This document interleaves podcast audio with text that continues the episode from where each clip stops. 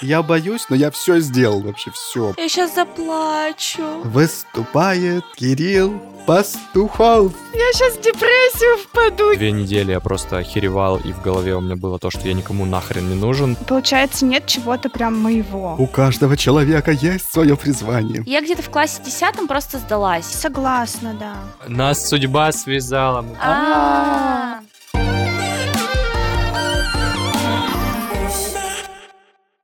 Всем привет! Это подкаст «Я боюсь». Здесь мы говорим о страхах, о том, что чувствует каждый, но не каждый готов обсуждать. Меня зовут Кирилл. Всем привет, меня зовут Аня. Привет, я Маша. Всем привет, меня зовут Саша. Как вы уже поняли из названия этого выпуска, мы сегодня поговорим про страх не реализоваться. Поэтому не переключайтесь. Сначала я, конечно же, напомню вам, чтобы вы подписались на нас там, где слушаете подкасты, если вы до сих пор этого не сделали. Ну и обязательно подписывайтесь на наш Инстаграм. Там сейчас много всего происходит, значительно больше, чем было всегда в нашей истории. Поэтому переходите по ссылкам в описании и подписывайтесь везде, где это возможно. У нас куча ваших историй тут скопилось. Спасибо вам, что отправляли нам истории про сны, и, в принципе, мы готовы и дальше их еще принимать от вас и слушать. Это очень интересно. Но у нас есть еще истории, не связанные со снами. Я предлагаю некоторые из них послушать. Эту историю нам прислал Дмитрий. Вообще он написал нам большое сообщение ВКонтакте, рассказал про кучу своих разных страхов. Какие-то из них мы уже обсуждали в наших выпусках, какие-то нет. Какие-то, честно говоря, даже страшновато было читать. И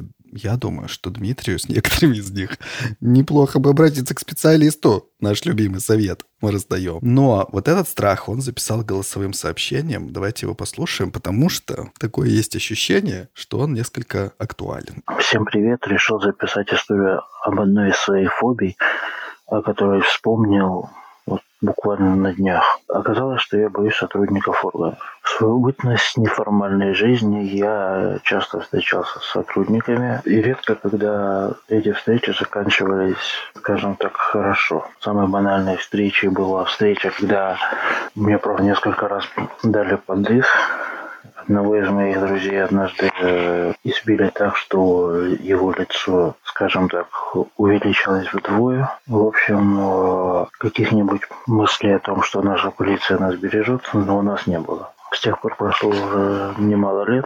И вот на днях к нам зашел участковый. Ограбили одного из соседей. Он пришел, начал расспрашивать, что видел, что слышал, составил протокол, что я ничего не видел и спокойно ушел. Закрыв за ним дверь, я удивился, что даже не получил в морду, не удивился, что он остался цел. Вот такая вот история. Да. Спасибо, Дим. Вот понимаешь, у человека хотя бы есть причина да, бояться, как это, сотрудников органов, или как он сказал. Угу. А у меня даже нет причины, но я все равно побаиваюсь. Непонятно почему. Ну как нет причины? Это же не первая история про некоторое странное поведение наших сотрудников органов.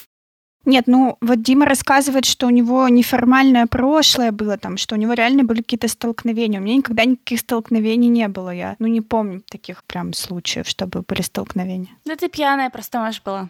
Ну, наверное, если только, да. Слетела с мотоцикла. Ага, с квадроцикла, Кирилл, прошу не путать. Больше всего какой-то непонятный вообще абсолютно страх у меня вызывают люди из Росгвардии. Я не знаю почему. Вот эти вот мальчики в машине. Ну, Маша, ну почему ты иррационализируешь этот страх? Вот все абсолютно понятно. Люди в огромной и страшной амуниции, с какими-то огромными щитами, как будто бы на них кто-то нападает. А они выходят вообще-то просто на улицы города своего.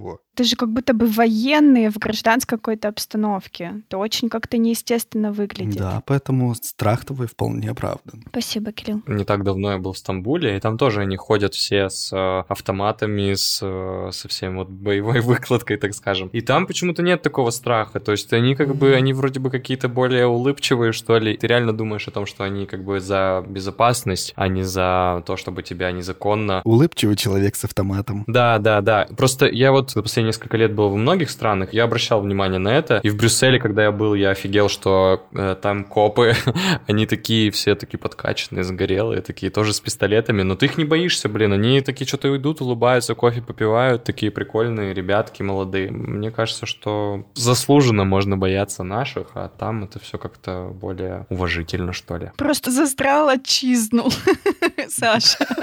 Ты русофоб. Да, я хотела добавить к Саше. А, у нас в России никогда не видела, ну, может быть, видела с пистолетом максимум в кобуре сотрудника правоохранительных органов, и то это как бы э, не на показ, это просто он где-то там болтается. За границей они стоят с этими автоматами почти что в руках. То есть я первый раз вообще увидела вот так близко оружие вот такое вот серьезное. И то есть, да, ты проходишь мимо них там в пяти метрах, в трех метрах, и вот у него практически рука на курке находится в этот момент. Я сразу начинаю представлять сейчас, вот вдруг он слетит сейчас с катушек и начнет всех расстреливать, куда, куда мне нужно бежать, чтобы в меня не попало. Но я, Саша, согласна, да, беспокойства особо ни какого-то нет. Мне почему-то кажется, знаете, с чем это связано? С тем, что ты находишься в другой стране. Ты как бы подразумеваешь, что к тебе меньше претензий должно быть здесь. Ты гость, ты турист, ты платишь денежки этой стране. И поэтому как бы ты не думаешь, что у тебя будут проблемы. Вот эти замечательные кадры с какого-то митинга, я думаю, многие видели, когда задерживают какого-то человека, его подводят к автозаку и понимают, что он не говорит по-русски, он американец, он там что-то а, пытается объясниться на, на американском, на американском английском, что особо непонятно, что-то говорит. И наши полицейские между собой начинают ругаться, типа, ты зачем этого америкоса привел? Гражданин Америки свободен, вот это все, понимаете? Отправили его сразу же обратно. Потому что Америка свободная страна. Кто из нас русофоб, Маша, извините, пожалуйста. Я могу сказать, что я разделяю страх Дмитрия. У меня не было таких ситуаций, видимо, потому что я не был в неформальной среде в, десятилетия назад и не получал каких-то вот таких вещей от полиции, но любые какие-то взаимодействия с полицейскими, конечно, у меня не вызывают никакого доверия и нет ощущения того, что эти люди призваны помочь тебе и тебя спасти. Поэтому страх очень понятен, очень оправдан, не всегда спасает, но всегда полезно быть подкованным юридически, понимать, какие у тебя есть права, какие есть права у полицейского, какие есть регламенты у полицейских, тем более принят специальный закон о полиции, который не всегда соблюдается, к сожалению, но знать его — это всегда хорошо. А у нас будет эта тема, она, она должна быть. Да, ловлю вас на слове. Ух, там развернемся, нас закроют после этого сразу. Я боюсь. Я хочу поделиться, на самом деле, еще одной историей. Еще раз, Дима, большое спасибо, что поделился. Я хочу поделиться историей Максима. Макс, спасибо тебе большое, что прислал текстовую версию, еще и докинул голосовым сообщением. В общем, читаю далее цитата. «Сегодня наткнулся на ваш подкаст. Прямо сейчас слушаю подкаст «Синдром самозванца». До этого слушал, который мне не очень вдохновил, это страх начать новое. Хочу сказать вам спасибо, вы открыли мне глаза на многие вещи. Немного подробнее, я недавно открыл свое небольшое дело. С данного момента я изменил свое мировоззрение. Я чувствую себя человеком, который боится всего. Но сначала делает, а потом боится. Вот вам пример. Моя основная работа очень далеко от дома. Как я туда попал? Я открыл магазин и понял, что мне не хватает денег. Просто вслепую открываю Авито, нахожу вакансию без опыта работы, работы. И первая вакансия, звонок, приезжаю в Москву, меня командировали на Сахалин. И буквально неделю назад я понял, что я вообще тут делаю. Мама, у меня же ничего не получится. После этих мучений я собираюсь с духом и работаю дальше. Скажите, что это такое? Я так живу постоянно, мне начинает это нравиться, но иногда приходит мысль, что рано или поздно меня это погубит. Если вам интересно больше узнать, я всегда готов ответить на ваши вопросы. Вау, все, это конец. Как будто бы Максим немножко хвастается, да? Ведь есть такое ощущение небольшое.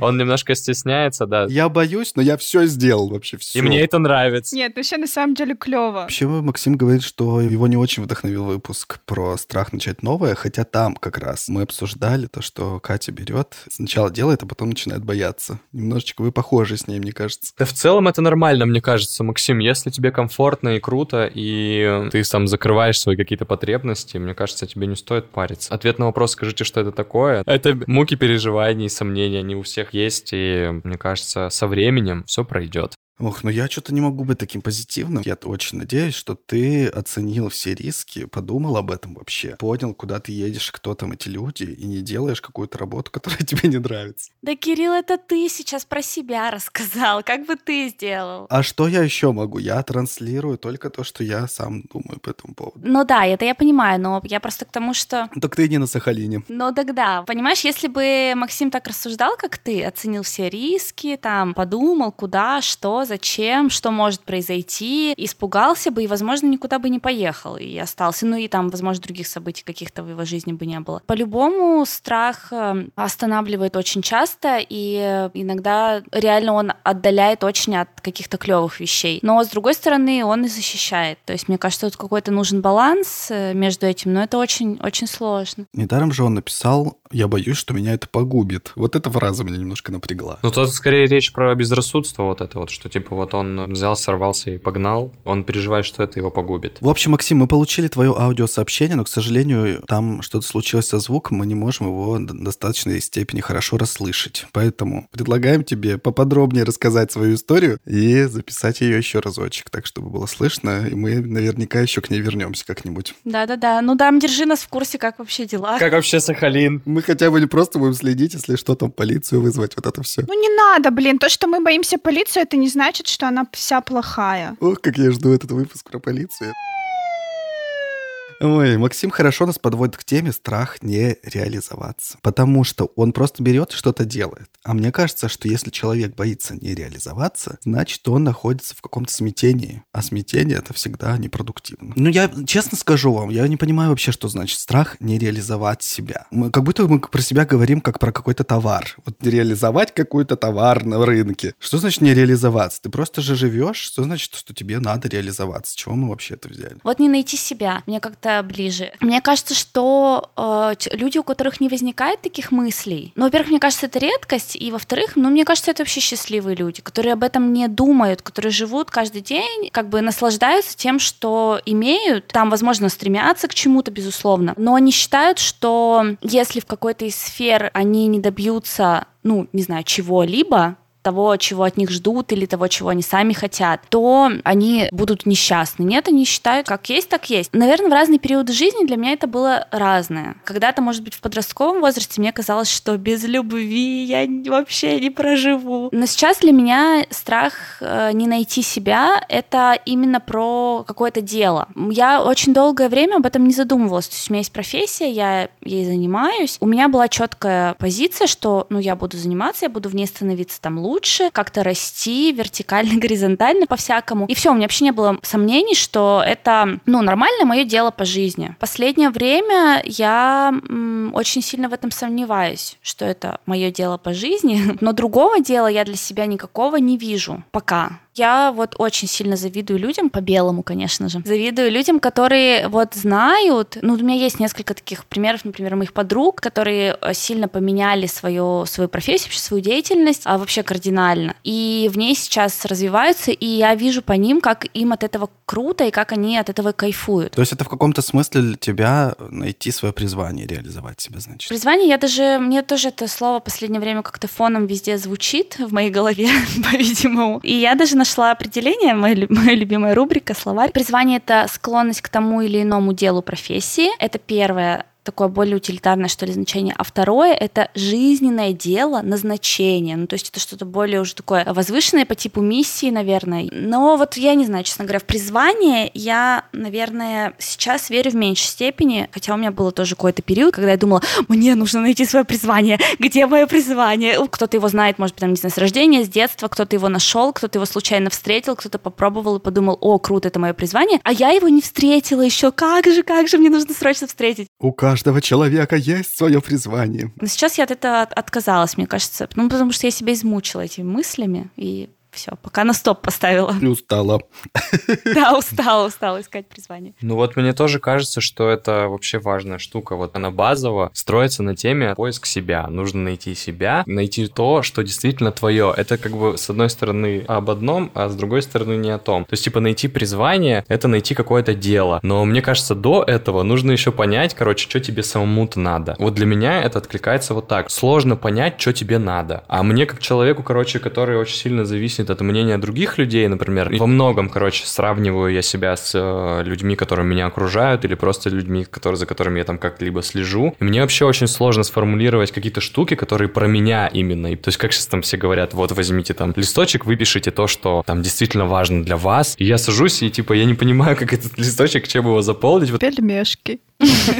А с другой стороны, я вот смотрю на то, что, типа, моя жизнь, да, мне там 27 лет, у меня там есть квартира, у меня есть машина, у меня есть там два раза в год отпуск. И вот что это значит? Я реализовался или не реализовался? О, я только что почувствовал, кажется, что такое страх не реализоваться. И все равно в какой-то момент, вот Аня говорила, говорила о том, что это типа волнами, и в какой-то момент, конечно, будучи где-то там на море, ты думаешь о том, что, может быть, ты реализовался, это классно, а с другой стороны, ты сидишь вот так вот дома и думаешь, блин, ну какого черта? Вот я лично так делаю. Вот этот чувак уже в, там в 27 лет добился столько, а ты как бы ни хрена не добился. Отчасти поэтому я себя последнее время загоняю очень сильно в, в работу, и мне, мне про это уже сказали, и я это понимаю, что типа, чтобы не отвлекаться, короче, на вот эти штуки и не загонять себя в то, что я не реализуюсь, я нашел для себя такой способ. Я себя очень сильно загоняю в работе, то есть я херачу, херачу, херачу, херачу для того, чтобы просто, видимо, не думать о том, что, типа, я не реализуюсь. Для того, чтобы выгореть в один момент. Ну да, это же опасно, Сань. И мне тоже об этом говорят, что, типа, ты аккуратнее, там, типа, выгоришь и все такое. Это правда. Но я не знаю, короче, как найти другой способ э, не думать, например, об этом. И, и для меня, как бы, есть ощущение, что реализация, ну, это, наверное, как алчно будет звучать, но для меня, типа, реализация — это вот у тебя есть деньги, которые тебе позволят закрыть какие-то потребности, да, которые у тебя там возникают периодически. Что нужно сделать, чтобы у тебя появились деньги? Надо херачить, надо работать, надо чем-то жертвовать там и так далее. И я не претендую, короче, на то, что это, типа, правильный метод и правильная история, но она у меня вот сейчас такая, и, ну, я с ней живу. С другой стороны, мне еще кажется, что вот этот вот страх не реализоваться, это возрастная какая-то история. Она как будто бы проходит с возрастом. Нет, не проходит. Я, короче, когда читала тоже про это, я прочитала, что в основном переоценка ценностей, она вся происходит в какой-то кризисный возраст. Чем ты младше, тем чаще у тебя происходят кризисы. Там, например, первый в 17, потом в 20, когда ты выходишь из института, становишься взрослым человеком. У тебя тоже там играют страхи о том, что ты не сможешь свою профессию, которую только что получил в ВУЗе, как-то вписать в свою жизнь. А сначала в школе тебе говорят, что ну все, пришло время выбирать тебе профессию. Ты такой, блин, что, я еще ничего не понял. А тебе, блин, 17 лет, алло, как, какая профессия, о чем вы? Потом следующий кризис в 25, когда там у людей появляются какое-то первое имущество, какие-то первые успехи, достижения. И следующий в 30. Конечно, вот этот вот кризис про 30 я наиболее досконально изучила. Там как раз говорится о том, что в 30 люди чаще всего меняют профессию очень кардинально. То есть просто на 180 градусов разворачивается человек и идет абсолютно по другому пути, потому что у него происходит этот кризис выбора своего пути. Как раз в 30 лет у тебя еще, ну, есть такое осознание, что у меня еще есть время, я еще успею пожить, я еще успею этому делу обучиться и стать в нем профессионалом, поэтому в 30 люди чаще всего меняют свою жизнь вот именно в профессиональном плане. И потом следующие уже пойдут реже и реже. Чем ближе к смерти.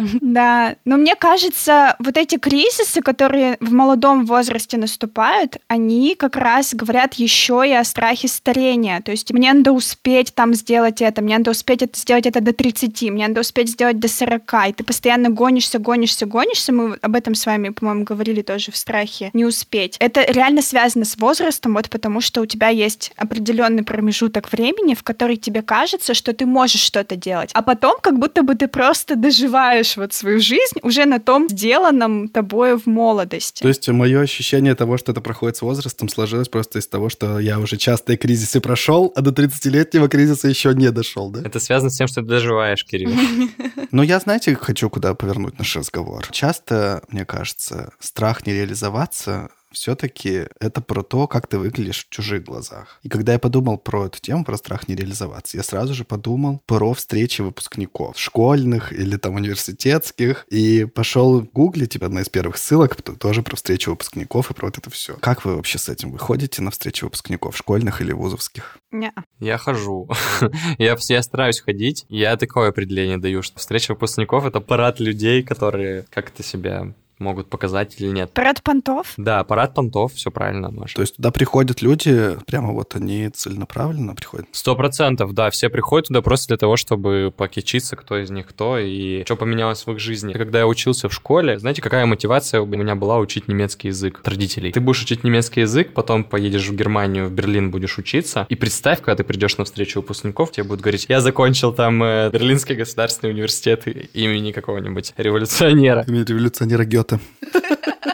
У меня была возможность поехать в Германию, э, прям вот вообще уже, типа, я должен был не то, что документы там отправлять, а просто мне сказали, вот нужно в какой-то момент прийти и отдать туда документы. Я этого не сделал, поэтому не реализовался. И что же ты теперь рассказываешь на встречах выпускников? Для меня вот эта встреча выпускников, она стала, да, вот этим, как я уже сказал, парадом, короче говоря. Я вот, ну, какой-то такой, видимо, токсичный человек, мне хочется, я буду, не буду врать, поглумиться немножко. У меня были такие достаточно натянутые отношения с моими одноклассниками. У, меня, у нас была такая группа людей, которые, типа, такие все развязанные, неформальчики такие, там, курили там и прочее. И были пацаны, которые, типа, учили, мы у них списывали там и так далее. Поэтому мне больше тут как бы по приколу сходить и типа, о, нифига. С одной стороны, конечно, ты там думаешь о том, что ты такой вроде бы классный, а там чувак говорит, я закончил там авиационный институт московский, и мы сейчас вот ракеты строим где-то там под Казахстаном. Я такой думаю, ну, типа, прикольно, а я вот подкаст записываю и все такое. А потом вечером ты такой думаешь, типа, кто из нас вообще глобальнее? Самая главная мотивация мне ходить на встречу выпускников. Я очень сильно безумно люблю педагогов, которые меня воспитывали и учили, поэтому я там больше с ними делюсь. Отсаживали тебя на последнюю парту. Отсаживали на последнюю парту, но они-то при этом, при этом же приходят из других поколений, они-то говорят, а, вот Саш Татаринцев, мы его там это, вот помнишь историю, как вы в женском туалете курили? Да, да, ха-ха-ха, вот это вот все. Я не хожу никогда, и я, по-моему, один раз была, у нас была какое-то там 50-летие школы, ну, ну, школа, это было прямо школьное мероприятие, то есть это было в Доме культуры, и там все-все-все были учителя. И я туда как бы так пришла, сбоку постояла, ну, это было еще в универе, я училась, может быть, курс второй, то есть так близко еще было к выпуску. И все, и у нас, по-моему, ничего даже не устраивается, университетских тоже встреч нет. И я, честно говоря, не представляю, даже если бы они были, что бы там происходило, потому что у меня есть, остались друзья из школы, из универа, небольшое количество, с которыми я и так общаюсь, про которых я все знаю, и они знают про меня. А все остальные, для меня это уже чужие люди абсолютно. В основном все происходит так. Вы начинаете вспоминать всякие вот случаи. А помнишь, там мы там ездили в поход, и там это т, п, У нас, например, вот э, выпускной класс, это было объединение двух классов. То есть мы последние два года учились вместе с еще абсолютно чужими нам людьми, которые до этого 9 лет учились в другом классе. Не знаю, если честно, о чем с ними разговаривать. А ты, Кирилл, ходишь? Ну-ка расскажи. Нет, я тоже не хожу, поэтому и спросил у вас. Я единственный раз ходил на встречу выпускников, которая тоже проходила через буквально несколько лет после выпуска. Это было в музыкальной школе. Я тоже ходил ради преподавателей, потому что мне хотелось с ними повидаться, и мне очень теплые к ним отношения и теплые воспоминания вообще об этом. Просто в школу сходить, встретиться со своими одноклассниками. А я не знаю, у меня есть внутреннее, во-первых, ощущение, что, в принципе, вот начать про себя рассказывать, это будет либо какое-то хвастовство, и у меня почему-то есть внутреннее какое-то смущение перед хвастовством любым. Либо это будет какая-то просто неловкость бесконечная. Я иногда смотрю в соцсетях, то как эти люди изменились. Им ничего, кроме боли, чаще всего не чувствую. И, возможно, кто-то тоже на меня посмотрит скажет, боже мой, Кирилл, ты это? Может быть, иногда не хочу этого, но смотрю, конечно, своих подруг, в чем-то, конечно, сравниваю их там, предположим, достижения какие-то, или даже не достижения, а как это правильно сказать-то? Их путь, что ли, сравниваю. Где-то мне кажется, что я сделала в каком-то месте для, ну, для себя более правильный выбор. Где-то, наоборот, мне кажется, что вот здесь вот я, наверное, что-то тупила, или не о том думала, или не те ценности у меня там были, например, в 25 лет, предположим, которые мне помешали сейчас там иметь какой-то четкий, может быть, план или еще что-то. Ну, не знаю. В общем, я сравниваю, да, но это без, без какой-то зависти или горечи, это больше как бы просто исследование какое-то. Анализ, как вообще люди, которых я знаю, с которыми я очень много общалась и общаюсь, как они развиваются вообще по жизни, и какие у них цели, какие у них ценности, что для них важно, и вот сравниваю с собой. Это, мне кажется, это нормально, и это, в принципе, интересно. То есть, если это не доводит человека до истерики, типа, а, у, них, у нее там, у него есть то-то, а у меня нет, или что-то такое, то мне кажется, это абсолютно нормально. Но мы все-таки в обществе живем и не в каком-то вакууме. Где-то ты хочешь на кого-то ориентироваться, где-то наоборот, ты видишь, что человек, ну, вот так вот, например, живет, и думаешь, о, это круто, но это вообще сто процентов не для меня. Хорошо, что я сейчас это увидела, все, это не мое, я развернусь в другую сторону пойду. Мне кажется, это нормально вполне. Я боюсь. Не могу сказать, что я испытываю страх не реализоваться в последние какие-то годы. Я, по крайней мере, не припомню в себе. Но единственный момент, с которым я могу связать это чувство, это штука, связанная с театром. Я в детстве, с самого какого-то маленького там возраста, пытался перед всеми выступать. Да ты и сейчас и пытаешься перед всеми выступать, Кирилл. А, ну все, я реализую себя, видите? Смысл в том, что у нас есть даже ходят наши семейные байки про то, как я усаживал всех на диван, выходил перед всеми, развешивал там на веревке какие-то шторы, раскрывал их помпезно и торжественно, выходил и говорил «Выступает Кирилл Пастухов!» Кирилл, можно для нас тоже такое представление сделать на бис, пожалуйста? Давайте еще разочек. Я усаживаю вас на диван, раскрываю шторы. Выхожу и говорю, выступает Кирилл Пастухов. Именно, именно. Вот эту реакцию я от всех ждал, требовал ее, и все. На этом выступление заканчивалось. И на этом выступление заканчивалось. Мне говорили, так, ну и что? И что дальше? Да как он выступает, Кирилл Пастухов? Я говорил, а все, это все, достаточно. Поаплодировали, спасибо, вернусь еще на сцену. Это было в самом детстве. Потом, видимо, заметив это, мои чуткие родители дали мне возможность попасть там в какие-то театральные кружок. Сначала в один, в котором там что-то не пошло, мне не понравилось. Там заставляли что-то еще делать, кроме вот этого. Да-да-да-да.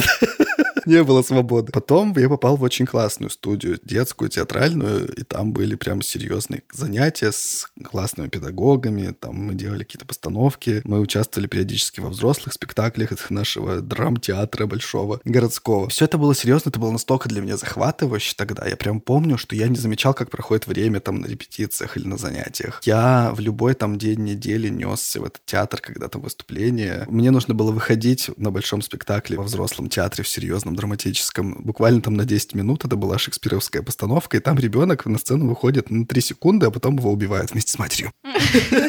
Ну, Шекспир, Шекспир, извините. Я приходил за два часа до начала всего спектакля, хотя моя сцена была во втором акте только. Приходил туда, я не замечал, как проходит время. То есть меня настолько все это захватывало, вот все, что происходит за кулисами, как собираются люди в зале, как играют актеры. Я там что-то помогал какой-то реквизит вот за сценой там переставлять, который потребуется в какой-то момент. То есть меня это все очень захватывало. Потом в какой-то момент я взрослел, в этом всем участвовал где-то лет до 15-16, а потом пришло время определить свою профессию, чем ты будешь заниматься, Кирилл, в будущем. И Кирилл, обремененный взрослыми вот этими мыслями, стал думать об этом. О, Кирилл еще занимался параллельно там в какой-то музыкальной школе, но там ему сразу сказали, это только как бы для общего развития тебе. Чем хочешь, занимайся, но не музыкой. Ну, примерно. Там была очень смешная ситуация. Мы сдавали уже последние там государственные экзамены. В принципе, я его сдал, ну, нормально, но не идеально. И мне преподаватели сказали, ну, если ты не будешь поступать в высшее учебное заведение, мы тебе поставим 5. Я сказал, не буду, обещаю. Только пообещай, что не будешь. Да, да, да. Но это все, в принципе, мне тоже как бы нравилось, но ну, вот есть была вещь, которая меня захватывала. И при этом я пришел такой вот к своим 16 годам. Подумал, что надо быть рациональным, посовещался со всеми. Родители сказали, ну какое актерство? Посмотри на этих актеров драмтеатра. Ну что они там в лаптях ходят зашитых, ничего не получают, бедняги. Такие талантливые люди сидят в этом Каменске столько лет уже. И вообще, как бы надо что-то более серьезное, какую-то профессию получить. И вот эта вся история меня захватила. Я очень серьезно к этому отнесся. Стал судорожно искать, что меня еще интересует. Вот нашел тогда журналистику, которая, как мне показалось, меня тоже захватывала захватывало достаточно. Я там даже какие-то домашние там журналы, газеты выпускал. Ты пошел туда учиться. Но я ничто в своей жизни не могу сравнить вот с тем ощущением, которое было тогда. Я сейчас заплачу. Кирилл, я хочу тебя обнять. Спасибо большое, конечно. Я к тому, что сейчас я не могу сказать, что я отношусь к этому прям болезненно. У меня нет боли какой-то. Но иногда в какие-то секунды, понимаете, приходит вот эта мысль. А возможно, вот ты на самом-то деле не реализовал себя. А что если твоя судьба была уже в Голливуде блистать? Ты бы сейчас уже Ди Каприо подвинул. Смысл-то в том, что действительно вообще-то вот так вот, если рационально к этому подходить, то, ну, понятно, что, ну да, это было хорошо, наверное, это было неплохо, там тебя выбрали единственное там из всей группы выступить со взрослыми артистами, там еще какие-то у тебя были предпосылки к этому. Но смотря там на каких-то артистов нынешних, я понимаю, что, ну, извините меня, не формат все-таки какой-то. Я понимаю, что, в принципе, это большая удача, когда человек попадает куда-то и что-то действительно серьезное, чтобы я считал каким-то прям актерским великим достижением, например. Ну, то есть это все настолько условно и смешно сейчас рассуждать о том, что я не реализовал себя в этом, что меня очень быстро отпускает. Это когда приходит эта мысль. Ну, то есть у тебя нет такой прямо вот горечь, что ты сидишь по вечерам и думаешь, ах, если бы я сейчас... Он не так сидит, он сидит, ах, если Если бы... бы сбылась моя мечта. Да-да-да. Нет, ну погодите, у нас же есть с вами один общий знакомый, который, ну, я не знаю, хотел ли он в детстве этим заниматься или нет, но просто он играет в театре сейчас. Для себя, просто вот для того, чтобы почувствовать снова вот эту атмосферу. Кирилл, у тебя даже связи есть. Иди, иди, делай. Вот же оно. На самом деле, Кирилл, это, это правда. Я, у меня тоже есть театральный бэкграунд, вы про него знаете, кто-то, может, из слушателей тоже, мы рассказывали уже про это. И я просто тут недавно кому-то рассказывал об этом, о том, что вот, типа, я там выступал в театре, все такое, и мне такие говорят, а сейчас, типа, выступаешь? Я говорю, да нет, что, куда, какой сейчас? Мне говорят, типа, сейчас же дофига таких вот, типа, андеграундов, Любительских, да. или каких-то, да, любительских театров, которые в какой-то мере все равно могут заменить вот этот вот тоску твою и твое желание, и твое вот вовлечение в это. Ну как они могут заменить? Ну ты не знаешь как. А мои амбиции, понимаете, это же не просто какая-то самодеятельность какая-то. Вот где амбиции без действий. Я же великий актер, какой любительский театр, ребята. Тогда. Ну, понимаете, я прихожу в какой-нибудь любительский театр, смотрю на это, и все, что могу сделать, это как бы фейспалм приложить колбу к себе руку. Причем такой, да, актерский еще такой, о господи. Да-да-да-да-да. Что я буду делать вот среди любителей? Понимаете? Вот такое приходит мысль. Это первое. Потом приходит вторая, когда я, не знаю, где-нибудь себя вижу со стороны на какой-нибудь записи, например, и думаю о том, ну, Кирилл, ну, извините меня, тебе было 16 лет, в тебе была еще какая-то живая вот эта искра тогда, актерская. А сейчас что вообще от этого осталось? Ты не сможешь э, никакой монолог, во-первых, выучить, произнести нормально, естественно. Ну, то есть, как бы, это моя любимая вот эта история про эго, которая сначала тебе скажет, ну, куда, ну, куда? Вот у тебя реально, да, там жесть какая-то, Кирилл. Куда я великий пойду вот с этими людьми? Охренеть. А потом это же эго говорит тебе, ну, посмотри на себя, ты ничтожество. Да-да-да. Да я ничтожество. Да-да-да, я вообще очень люблю. В диалоге с внутренним критиком я полю или лею. Именно с этой проблемой тебе нужно обратиться к специалисту, потому что она тебе уже в нескольких выпусках. А я обращался, я обращался, и слава богу, это сейчас хотя бы не так сильно. Поэтому я всегда и топлю за специалистов, потому что, конечно, внутренний критик, вот когда он находится в таком раздрае, это очень нестабильное состояние, не- неприятное. Вознесение вот это до небес, это тоже за это отвечает внутренний критик? Внутренний охеревший критик, я бы так его назвал. Это не критик, это внутренний обожатель и внутренний критик. Да, да, да. Я не то чтобы хожу такой, я великолепен, вот это все. То есть не то чтобы у меня какие-то приступы. Да ладно, ладно. Ходишь, ходишь, ходишь. Мы тебя видели, мы тебя видели. Нет, слушайте, вот мы реально ржем, а люди, которые нас слушают, они реально думают, что Кирилл там... Нет, Маш, что, разве это не так? Ну, конечно, не так. Если это не объективно, я не буду превозноситься никогда. Вот, вот, вот, вот. Вы не понимаете, вы подпитываете его. Не подпитывайте его. Подпитывайте меня. Саш, так ты дай нам повод. Вот знаете, вспоминаю свое детство, и я это буквально сейчас осознала. У меня не было никогда дела, которое бы нравилось лично мне. Вот прям бы с детства мне прям очень сильно нравилось. Потому что это всегда какое-то влияние со стороны кого-то. А рисование? Это влияние мамы. М. Она не училась никогда рисовать, но она хорошо рисует. Нет, ну в детстве же что-то тебе нравилось. Что тебе нравилось делать? Пиво пить и на квадроцикле ездить. Да, Кирилл. Нет, ну вот, вот смотрите, короче, я вам расскажу историю. Меня мама привела в художку, когда мне было 6 лет. Потому что, ну, короче, я училась в школе, где необходимо было еще посещать какие-то дополнительные занятия. То есть там нельзя было просто ходить только в школу. Нужно было еще либо заниматься танцами, либо музыкой, либо художественную школу идти. И меня, короче, привели, я такая маленькая девочка, и мне мама такая говорит, ну что, давай, Машенька, выбирай, что ты хочешь, танцевать, играть на каком-то музыкальном инструменте, театральный там тоже еще был, в театре или рисовать. И смотрит такая на меня. Ты думал, знаешь, как скажет, «Хо- что ты хочешь делать? Играть на каком-то музыкальном инструменте? Играть в каком-то вонючем театре? Или... Рисовать. Да, рисовать прекрасные пейзажи, прекрасные портреты. Изумительнейшие натюрморты. Да, вот мама не училась в школе художественной, а ты сможешь. В моих-то глазах это примерно так и выглядело. Мне кажется, я выбрала художественную школу, потому что моя мама хотела, чтобы я выбрала художественную школу. Я не хотела ее разочаровывать в этом. Я еще, знаете, думала. Короче, я выбирала между пианино и художественной школой. Я думала, что пианино — это вот истинно мое желание. Но сейчас я осознала, что это тоже не мое желание. Я, короче, в детстве очень дружила с своей родственницей. Она на несколько лет меня была старше, на 6 там, или на 7. И она постоянно играла на пианино, и мне это так нравилось. Ну вот просто, что это вот мой кумир играет на пианино. И я тоже хотела. То есть, получается, я выбирала между тем, что нравится моей маме, и тем, что нравится другой моей родственнице, на которой я хотела равняться. И ты выбрала в итоге рисование. Получается, нет чего-то прям моего. Может, это и хорошо, Машечка. Тебе не надо себя реализовывать. Я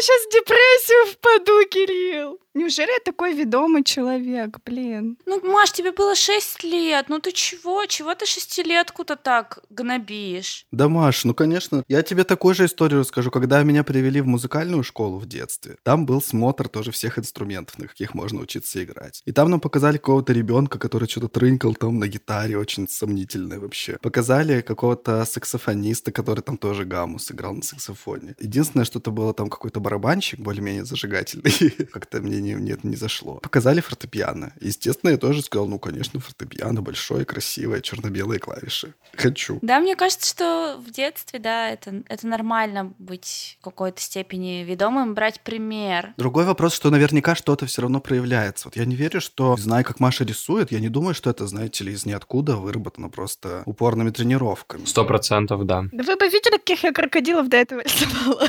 Синдром самозванца. Маш, Маш, ты... Маша, заткнись. Маша, заткнись, ты талантливая, ты молодец. Да-да-да. Спасибо, Кирилл. Именно это я и хотела сказать. Я вот тоже, когда Кирилл рассказывал эту историю, я сказала, что я сейчас заплачу. Не потому, что мне жалко было Кирилла, Какая эмпатия, Да, Кирилл же это без слез на глазах рассказывал. Я сочувствовала, конечно же, себе, потому что у меня Ой, это, кстати, вообще моя любимая история. Почитайте мой пост про одиночество. Да-да-да. У меня как раз-таки не было, вот тоже как и у Маши, вот этого вот ощущения никогда, что я вот ну просто вообще в огне горю от счастья, как мне нравится чем-то заниматься. Пожалуй, э, у меня, наверное, в школе был единственный момент, когда я подумала, это было мое желание, мне так сейчас кажется. Я подумала в классе восьмом или седьмом, я хочу быть психологом. Какое у меня было представление об этой профессии? Ну, очень такое слабое, удаленное. Но я себя осознавала человеком, которому реально интересно слушать других людей, который от этого не устает, И не сочувствует им, судя по всему. Да-да-да. Да нет, конечно, сочувствует и может помочь, и у меня как так сложилось, что у меня была лучшая подружка в школе. Я вообще с ней особо там не делилась какими-то своими переживаниями. А она вообще, у нее просто такой тип личности. Она мне рассказывала на протяжении многих лет вообще все. Просто у нее были постоянно кризисы. Каждый день у нее был кризис. То любовь, то еще, ну, в основном любовь. Я все это слушала, и ей помогала, и мне так это нравилось, что вот я ей что-то там объяснила как-то вот с точки зрения психологии. И она такая успокоилась. Восьмиклассница. Да-да-да, ну вот такое у меня было, да, представление. Но я как-то пыталась это рационализировать, чего-то объяснить. И я подумала, все, я буду психологом, круто. Но произошло то, что в каком-то там классе я вообще слетела с химии просто из математики просто полностью слетела. А тот институт, в который я думала поступать, там нужна была химия и математика. Я где-то в классе десятом просто сдалась. Я поняла, о, нет, все. И это мой мозг, э, нет, я пять лет не смогу. А у меня еще тоже родственница училась на психолога, и она говорит, вот у нас типа вышка, высшая математика, там чуть ли там не до пятого курса. И я все сдалась. Вот вообще просто, даже не, не думая, не размышляя. Думаю, ну все, пофиг, не судьба. Так, у Ани внешние тоже факторы в приоритете. Да. У меня нет такой привычки там жалеть и отматывать назад, думать, о, так как бы было. Я ни о чем не жалею, но я просто иногда размышляю, вот если бы тогда все сложилось по-другому, и учитель по химии бы не поменялся, и там трын тын то, наверное, я бы не выбрала ту специальность, которую я выбрала и на которую я отучилась, и, возможно, могло бы все по-другому сложиться. Возможно, у нас был бы психолог, да, Саш, в подкасте? Да, да, да. Нас бы не было. Да, нас судьба связала, мы бы в любом случае встретили. А. И на самом деле каждый раз, когда я думаю о том, если бы я пошла в другой вуз, если бы я уехала в другой город, я каждый раз себе напоминаю, блин, у тебя сейчас хорошая жизнь, у тебя есть люди там какие-то So-so. Сойдет. Могло быть и хуже. хорошие, которые тебя окружают. Если бы я выбрала другую школу, ну, там у меня была тоже такая возможность, я бы не встретила там свою лучшую подругу. Если бы я выбрала другой универ, я бы со своими друзьями не познакомилась. Я бы вас не узнала, и вообще всего бы этого не было. Это вообще все сложилось именно так, и сейчас все хорошо. Не надо думать там, а если. Я с тобой согласна. Вот эти вот, э, я и говорю, что я ни о чем не жалею, и у меня нет вот этой склонности, а если бы все было бы круче. Нет, я тоже так не думаю. Я считаю, что все складывается так, как складывается, и в каждый момент жизни мы принимаем те решения, которые принимаем. И обстоятельства складываются именно так, как нужно. Но, тем не менее, это забавно. Просто я выбирала универ исключительно по одному критерию. Вот я вам клянусь, чтобы во вступительных экзаменах, которые требовались, не было математики. Все. У меня больше не было критериев. То есть, ну, понятно, физика, химия, там, это все сразу отпадало, геометрия, там, черчение и все такое. Но много где требовалась математика. Ну, условно, там, говоря, на маркетолога математика, там, на экономиста математика. Ну, я не хотела найти специальности, но я просто так, для примера говорю. Потому что не отстой, да? Нет. И я просто нашла две, которых не требовалось, э, которые мне более-менее нравились. И это филолог и пиарщик. Все. Филологи — это вообще непонятно кто, а пиарчики — это хотя бы что-то классненькое. Вот. Это как Саманта из «Секса в большом городе». Да, вот, Маша, именно. Я прочитала описание на сайте универа, ну, поняла примерно, что это. И там описание такое «Хотите быть как Саманта из «Секса в большом городе»?» Вот так вот я выбирала свою профессию на всю жизнь. Это абсолютно тупой, блин, э, способ выбрать, но тем не менее. Допустим, ладно, мы не смотрим такие назад, но сейчас ты же говоришь, что у тебя есть вот этот вот поиск как бы все равно внутренний того, что твое действительно. Если ты помнишь вот эти свои ощущения, воспоминания, сейчас же много всяких около психологических профессий, или психолог как дополнительное образование и все такое. Вот в эту сторону у тебя нет внутреннего порыва сейчас? Я об этом тоже думала. Меня, знаете, в последнее время преследует уже дважды за последнее время. У меня тут была мысль после разговора с Катей, но еще до этого, страхи нового, да, и еще до этого я думала, это реально моя мечта, открыть свое какое-то заведение. Ну, это прям вообще моя голубая мечта, в которой я в сторону нее вообще ничего, конечно же, не делаю, кроме как мечтаю, но тем не менее. У меня тоже есть такая мечта. Короче, я смотрела, в общем, интервью с одной девушкой-бизнесменом-ресторатором, и она говорит, если вы можете не открывать кафе, не открывай. Потом буквально через, не знаю, день, наверное, я подумала о том, что, блин, что-то мне хочется что-то написать. Ну, просто вот для себя написать. Вот меня такое, такое желание, потому что я писать я тоже люблю. И смотрю я тоже какое-то интервью. Это было вот вчера, я смотрела Познера с Ренатой Литвиновой, и он говорит, вот вы согласны, типа, с выражением, что если ты а, можешь не писать, не пиши. Она говорит, конечно, графоманов развелось. Я думаю, так, вы решили все мои мечты растоптать. Ты интуитивно их выбирала, Аня, чтобы отсекать. Так, я могу, я могу, все, не буду, значит, следующее, идем за следующим. Да, да, да, да, да. Вот, это я к вопросу Кирилла не думала ли я. Я об этом думала, да, но мне тоже кажется, что мне еще не хватает пока что уверенности. Вот если я не смогу не коучить там кого-нибудь, не думать на психологические темы, не читать, я, наверное, что-то в эту сторону сделаю. Но пока это просто такой фон. Ну так получается, что мы снова говорим про призвание, потому что это как будто бы характеристики призвания. То, без чего ты прям вот не можешь, что свербит у тебя. Да. Вот профессии и призвание — это одно и то же или не одно и то же? Идеально, когда профессия твоя реализовывает твое призвание. Я согласна, Саша, с тобой полностью. Но это, мне кажется, такой мизерный процент людей. Мгм. Я хочу быть этим процентом. Да не мизерный. Во-первых, не мизерный, во-вторых, можно, мне кажется, ну, не то чтобы прям уж в любой, да, но в большинстве профессий можно как бы вкрапливать, так скажем, туда, да, какие-то штуки, которые частично будут покрывать твое как бы призвание. Как бы ты можешь со временем просто увеличивать степень э, влияния вот этого вот фактора призвания. Со временем ты либо кайфанешь, либо тебя схантят, например, да, и скажут, блин, ты так круто пишешь тексты, будучи маркетологом. Может быть, типа ты пойдешь копирайтером, там, не знаю, в какую-то крутую компанию, и все, и ты идешь копирайтером, и ты своими маленькими шажочками добиваешься там вот э, своих этих штук. Маленькими ножками. Вот я жду, что кто-то подойдет и скажет, ты такой артистичный, приходи к нам в наш Гоголь-центр. Ты понимаешь, Кирилл, для того, чтобы Google Центр пришел, ты вот, ну, если вот мы этот конкретный пример берем, да, ты ничего не делаешь для того, чтобы кто-то из Google Центра Хорошо, что я перестал Сашу слушать, а то он мне говорит какие-то конкретные шаги, я чувствую. Саш, ты чё, блин? Ты еще скажи, что Аня должна помещение подыскивать и бизнес-план делать. Давай, тут не надо ерунду разводить. Да, с вами невозможно, блин. Я периодически просто с этим, я сам с этим живу и сам понимаю, о чем вы говорите, и те состояния, которые, типа, я переживаю, когда э, я там что-то хочу сделать, но ни хера не делаю, и просто мне это откликается, я не из тех, что людей, которые там, типа, супер направляют там или еще что-то, но просто хочется, чтобы, например, и у меня получалось, например, да, что-то через вас, через людей, которые нас слушают, я не знаю, или еще что-то. И не хочется быть, конечно же, вот этим вот, типа, там, мастером, советчиком там и так далее. Ты как бы можешь, если ты хочешь сидеть на месте, ты сидишь. Просто иначе нет смысла об этом говорить. Нет, я согласен, что абсолютно логично. Если ты хочешь, чтобы о тебе кто-то узнал, ты должен хоть каким-то способом дать людям это увидеть вообще. Но это почему-то никогда не превращается в действие. Это про то, с чего я начал говорить, что ты должен понять для себя, ты не должен смотреть налево и направо, что происходит там. Кто-то там амбициозный, кто-то классный, добился этого, а я ни хрена не добьюсь. Ты должен смотреть про себя и чувствовать. Если ты чувствуешь, что ты там скучаешь по театру, и ты хочешь получить офер из Гоголь-центра, ну все, ты как бы не смотришь на, на актеров, которые там пробуются куда-то еще что-то. Не получилось, не получилось, зато ты попробовал. Вот и все. Вешаешь, Кирилл, штору, ставишь камеру. Выступает!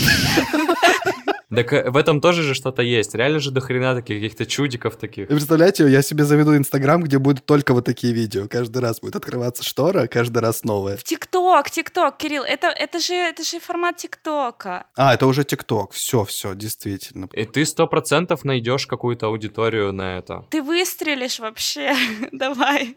Завтра ждем от тебя первый ТикТок со шторами. Вот мы и узнали, что мы будем делать в нашем ТикТоке. У меня есть еще одна мысль, не моя, а Рената Литвинова, которая тоже мне очень понравилась. Просто вчера только посмотрела интервью, поэтому это под впечатлением. Она сказала, что у каждого своя скорость старения, что ли, как-то так. Мечты, они осуществляются, но все абсолютно, но нужно уметь ждать. Я согласна с этим полностью, потому что есть какие-то мечты, которые я легко превращаю в цели и к ним иду. Есть какие-то мечты по типу, как открыть свое заведение, которые пока для меня, ну, они заоблачные пока. Я понимаю, что они реальные, но вот на данном этапе развития моего мозга, моего сознания, не знаю чего, пока это заоблачно. Я знаю, это ко мне придет. И в этом плане я вот как-то учусь быть, стараюсь быть терпеливой, хотя иногда меня очень сильно накрывает. я думаю, так срочно мне нужно что-то сделать. Вот, но в принципе я согласна с Сашей. Понятно, что у тебя есть периоды дзена, да, и периоды вот какой-то тревожности, но действительно в периоды дзена ты понимаешь, что просто все происходит тогда, когда должно происходить. Вот это такая банальная фраза, но она все равно глубокая. Ты понимаешь, что ну это действительно так. Ты не сможешь перепрыгнуть свое умственное развитие, ты не сможешь перепрыгнуть какие-то обстоятельства, если они еще пока не сложились вот в тот пазл, который должен сложиться. Да, и мне кажется, как раз мышление здесь на первом месте, потому что все, типа там, не знаю, найти помещение, составить меню и вот это вот все, это все решаемые вещи. Но ты себе это позволишь сделать только тогда, когда ты к этому как бы ментально, морально будешь готов. Я, например, ну, не могу сказать, что я ничего не делаю. Я очень активно в себя что-то впитываю, какую-то информацию, какие-то... Еду. Еду, да, например, в том числе. Блин, это вообще самое главное в ресторанном бизнесе, если что. Вида и вино активно в себя впитываю. Да-да-да, вот, видите, впитываю, я иду в ту сторону, иду, направляюсь. И когда я достаточно впитаю мое сознание выйдет на новый уровень, на котором я начну действовать. Я вот так себе это представляю, потому что я себя насиловать и планировать себе действия, которых я все равно я знаю, что пока что не сделаю. Я пробовала это не с этой целью, с другими. Для меня это не работает. Я тоже согласен с тем, что говорит Рената Литвинова и то, что говорит Аня через Ренату Литвинову. Но я просто хочу добавить, что вы же понимаете, что риск сидеть и ждать и ничего не делать, да, ждать моменты, когда типа все придет как бы и, и наступит э, дзен для того, чтобы это сделать, этот риск, он выше, чем если ты два раза за период, пока ты горишь идеей, попробуешь это сделать. Понимаете, о чем я говорю? Я понимаю. Вот как раз-таки в периоды тревожности у меня вот именно такие мысли, что я теряю время, я упущу шанс, или я упущу свой настрой, или еще что-то сделаю. При этом важно понимать, например, что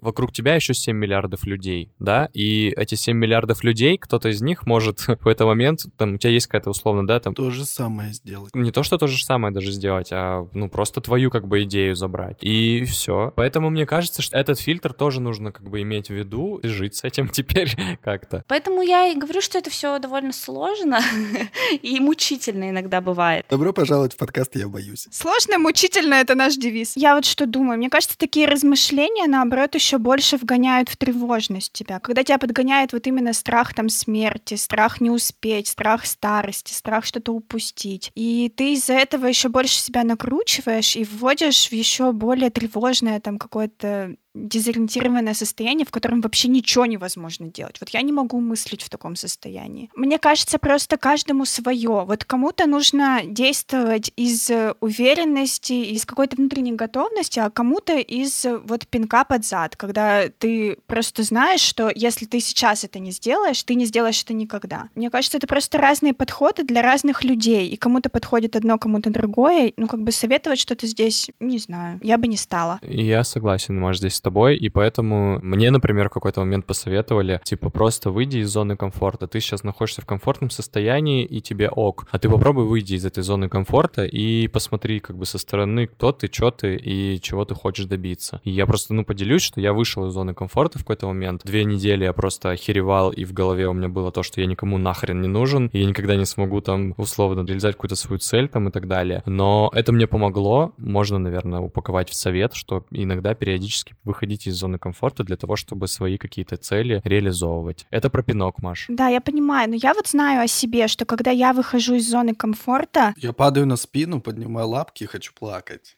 а ничего не делать. Ну, примерно так, да. Особенно если вот в этот момент у меня что-то не получится, или кто-то на меня косо посмотрит, или я получу вообще хоть какой-то малейший негативный опыт, я потом просто обратно залезу в свой панцирь и буду этот опыт три года пережевывать в своем мозгу как жвачку. И для меня это супер мучительно. Мне кажется, что поэтому и не сработал так глобально вот этот совет выходить из зоны комфорта. Помните, как он громко звучал с десяток лет назад у нас, а еще десяток лет назад по всему миру? Потому что он как бы звучит вот так вот классно, для кого-то он работает, эти люди начинают говорить, вот, давайте выйдем из зоны комфорта. А потом куча людей со всякими травмами, которые пошла, пошел маятник в другую сторону, и все сейчас говорят, хватит нам говорить про зону комфорта, мы и так в некомфорте. Да, мы в нее и не заходили. Да, да, да, да, да. Нет, ну это опять же разные мотивации. То есть если тебе в этой зоне комфорта хорошо, вот э, я так понимаю, история Саши, да, его ситуация была в том, что ему было нехорошо. Ну, стало в какой-то момент. То есть это уже был его ему определенный пинок такой. Нужен стресс какой-то, да? Да, тут полностью согласна. То есть, когда ты уже все, ты понимаешь, что тебе очень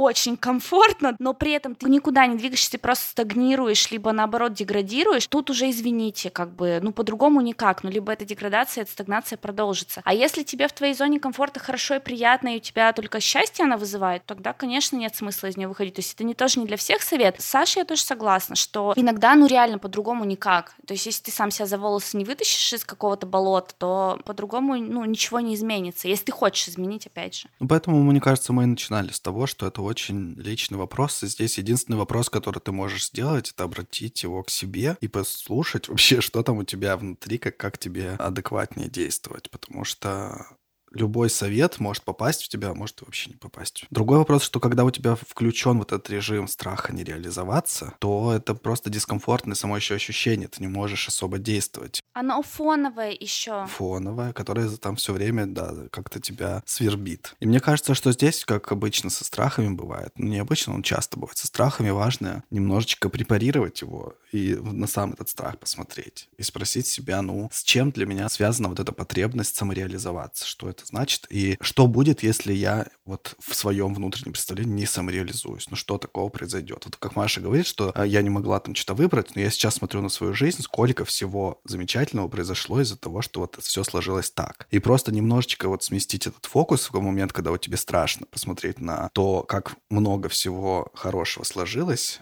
несмотря на то, что ты там, как тебе кажется, в этот момент не, ре, не реализовывал себя все это время. Мне кажется, тоже может быть полезно. И у меня еще тоже есть один э, лайфхак, который я просто на себе испробую сейчас, и поэтому могу поделиться. Ну, то есть вот я нахожусь в каком-то поиске перманентном. Когда-то мне кажется, что я чего-то там как-то поняла про себя, а потом мне кажется, ой, да вообще нет, все было неправда, опять ничего не поняла, я нахожусь опять на нулевой точке. И я э, решила, что я попробую себя поизучать не с точки зрения того, кем я хочу стать, когда вырасту, какие у меня компетенции, что у меня получается, а вообще с другой. Сейчас прохожу такой годовой, очень медленный, там буквально по одному заданию в неделю легкому, даже одно задание в месяц и три как бы поддерживающих таких фишечки про стиль. Сейчас вот идет э, этап, когда мне нужно понять, какая я как человек, в чем мне комфортно, в чем мне некомфортно, что мне нравится носить, что мне не нравится. То есть вообще с такой очень маленькой части своей личности я отвечаю на всякие вопросы, выполняю всякие задания, себя потихоньку начинаю понимать. И это очень круто, как бы потом растягивается на все остальное.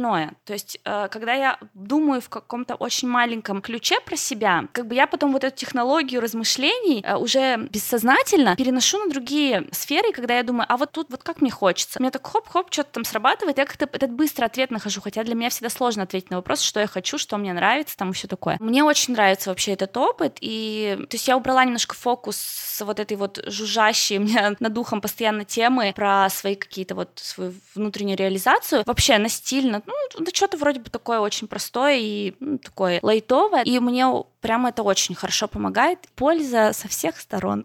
Рекомендую что-нибудь такое выбрать для себя. Рекомендую всем самопознание. Да-да-да. Нет, ну на самом деле это реально кажется банальной вещью, и вроде бы все часто об этом говорят, но у нас, особенно мне кажется, что в России, ну я, может быть, это просто потому, что я ничего не понимаю про Запад и про все такое, но мне кажется, у нас есть вот эти моменты, в которых всегда с детства желание личности отставлялось немножечко в сторону. Оно как бы всегда не было в приоритете. И постепенно ты с детства учишься его в приоритеты не ставить, куда-то отставлять. И когда ты в мелочах начинаешь себя спрашивать, а что ты, Кирюша, хочешь сейчас покушать? Или а что бы ты выбрал вот из этих буквально двух вещей? Не супер сложный какой-то выбор, а просто в мелочах. Ты начинаешь просто учиться снова себя слышать, вот этот вот свой внутренний голос, как-то ему доверять или хотя бы просто идти у него на поводу, а не, не снова выстраивать себе иерархию того, того, как бы правильно поступить, а что вот здесь хотят, а что окружающие думают и так далее. Да, классный лайфхак. Я еще, короче, тоже поделюсь лайфхаком. Я не знаю, насколько он полезен, но для меня в свое время он стал полезным. Действительно, меня научил этому муж. Он сказал, вот в повседневной какой-то рутине ты не замечаешь, как много хорошего ты чего-то делаешь. Тебе кажется, что ты постоянно стоишь на месте, не развиваешься, чего-то нового вообще в твоей жизни нет. Ты просто, говорит, анализируй и говори себе, ну или там записывай, что хорошего ты там сделал на этой неделе, там что нового ты узнал. И вот эти вот маленькие крупиночки, они постепенно складываются в какое-то реальное развитие твое, там, как профессионала, возможно, или как человека, как, не знаю, как... Как женщины. Хорошего сына, да, или что-то вот такое, да, и постепенно это вот может просто вывести из какого-то этого состояния постоянного дребезжащего. У меня ничего не происходит в жизни, я не меняюсь, я просто стагнирую планирую в болоте каком-то. Такое маленькое вот такое упражнение. Мне оно в свое время помогло. Да, да, это классно, Свет. Именно, именно писать рукой и, и проговаривать, насколько я сейчас понимаю, это очень важно, просто потому что это гораздо активнее перестраивает нейронные связи, чем просто подумать об этом или просто там как-то куда-то себе записать пальцами, напечатать. То есть вот эта вот связь нейронная перестраивается не так просто, а через говорение она работает. Я, короче, сейчас просто подумала. Саня такой, типа, надо просто выйти из зоны комфорта и сразу все на 180 градусов. А мы такие, просто каждый день выписывай понемножечко. Аня такая, в неделю по одному заданию надо делать. По чуть-чуть, потихонечку. А Кирилл, просто поговорите немножко. Да-да-да.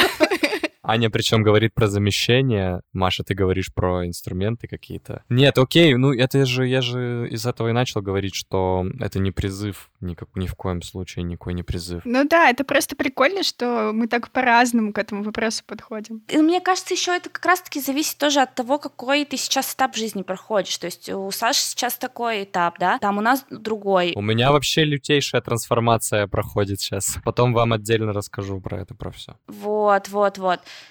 У меня остался еще один момент. Мне просто интересно, откликнется у вас или нет. Короче, я в последнее время вот реально в какой-то страх до, до мокрого лба э, меня вводит мысль о том... Ну, короче, это чисто женское такое. Ну, мне кажется, чисто женское. Короче, есть всегда такое разделение, типа вот женщина выбрала либо карьеру, либо семью. Ну, то есть там либо у нее дом полная чаша, там э, трое детей, все дела, и все она... Дом полная чаша, баба Маша, блин, дом полная чаша. Либо, короче, дети, благополучие и дом полная чаша, я не знаю, как это иначе сказать. Либо в карьере какие-то просто неимоверные успехи. И я в последнее время думаю, блин, а вот как быть людям, которые как бы вроде, ну вот не знаю, если я вроде как не хочу заводить детей. Ну вот все, да, я child-free. И я уже не пошла в эту сторону. Ну и в карьере у меня как бы никаких нет там, не знаю, покорений вершин, каких-то вот просто бух, бить в гонг, да, вот, вот поставить флаг. У меня нет ничего такого. То есть это как вообще, как быть женщиной в современном мире, если ты не выбрал ни один, ни другой путь? О, Маша, ну капец. Обратись к специалисту, Маш. Тут уж мы, извините, на этом наши полномочия все. Маш, ну коротко я тебе вброшу, что у тебя есть муж, ты уже точно э, в какой-то этой, в какой-то части ты уже реализовалась. Ну, то есть ты говоришь про дом полная чаша там и так далее. Но я же не, не про конкретно себя говорю. Я говорю, в принципе, про человека. Ты на себя со стороны посмотри, как на человека. У тебя есть муж. В части семьи ты, в принципе, на 90 там, процентов реализовалась. Если ты решила, что child-free, то окей, как бы здесь ничего в этом такого нет. Это даже еще увеличивает, понимаешь, процент реализованности твоей. Да, да, да, да, да. Да она не про себя говорит, господи, вы... А про что? Я тогда не понимаю, про что. Она говорит как пример просто в общем и целом, что типа если ты в современном мире женщина, которая не хочет и типа большую семью и быть хозяйкой хорошей, но при этом просто хочет работать себе спокойненько на своей работе и быть счастливой, она не достигатор ни в одной из сфер. Что она, лошара или нет? Спасибо, Аня.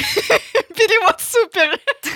Я скину вам потом статью, очень прикольную. Есть такой тезис, типа, оставайся посередине, это норм. И вот мне кажется, здесь это подойдет, что типа не обязательно быть э, где-то в какой-то, короче, стороне, оставайся посередине, это ок, это норм. Это прикольно, Сань, я просто хочу, чтобы эту книгу тогда все прочитали, которые предъявляют. Это не книга, а статья, кажется, я найду ее. Мне просто кажется проблема как раз извне, вот в этой конкретной ситуации, потому что именно общество как бы говорит, что женщина должна выбрать либо то, либо другое. Ну, то есть, если, например, у нее нет детей, ну, она выбрала карьеру, ну, она, значит, прям упоролась в эту карьеру. То есть, вообще у нее ни секунды лишней нет на то, чтобы завести детей. Я вот про это говорю. Значит, у нее есть третий путь стать феминисткой и насрать на общество. Но это тоже, понимаешь, какая-то активность. Это, получается, вот как раз упороться в карьеру. Это тоже карьера. Почему нет? Ну, феминистка не обязательно же активистка. Просто в своей голове себе расставить, что я женщина, а не посудомойка, не карьеристка. Я просто хочу существовать, радоваться жизни, и все отвалить от меня. Ну, я вот пытаюсь для себя сейчас такой путь выбрать, но как будто бы... Ладно. Я потом напишу об этом пост, Кирилл. Статью, пожалуйста, в Яндекс.Дзен. Ну, подожди, я что хорошо перефразировала. Тебе бы психологом, Ань, быть, как ты объясняешь. А если бы это еще все в кафе происходило, было бы вообще круто.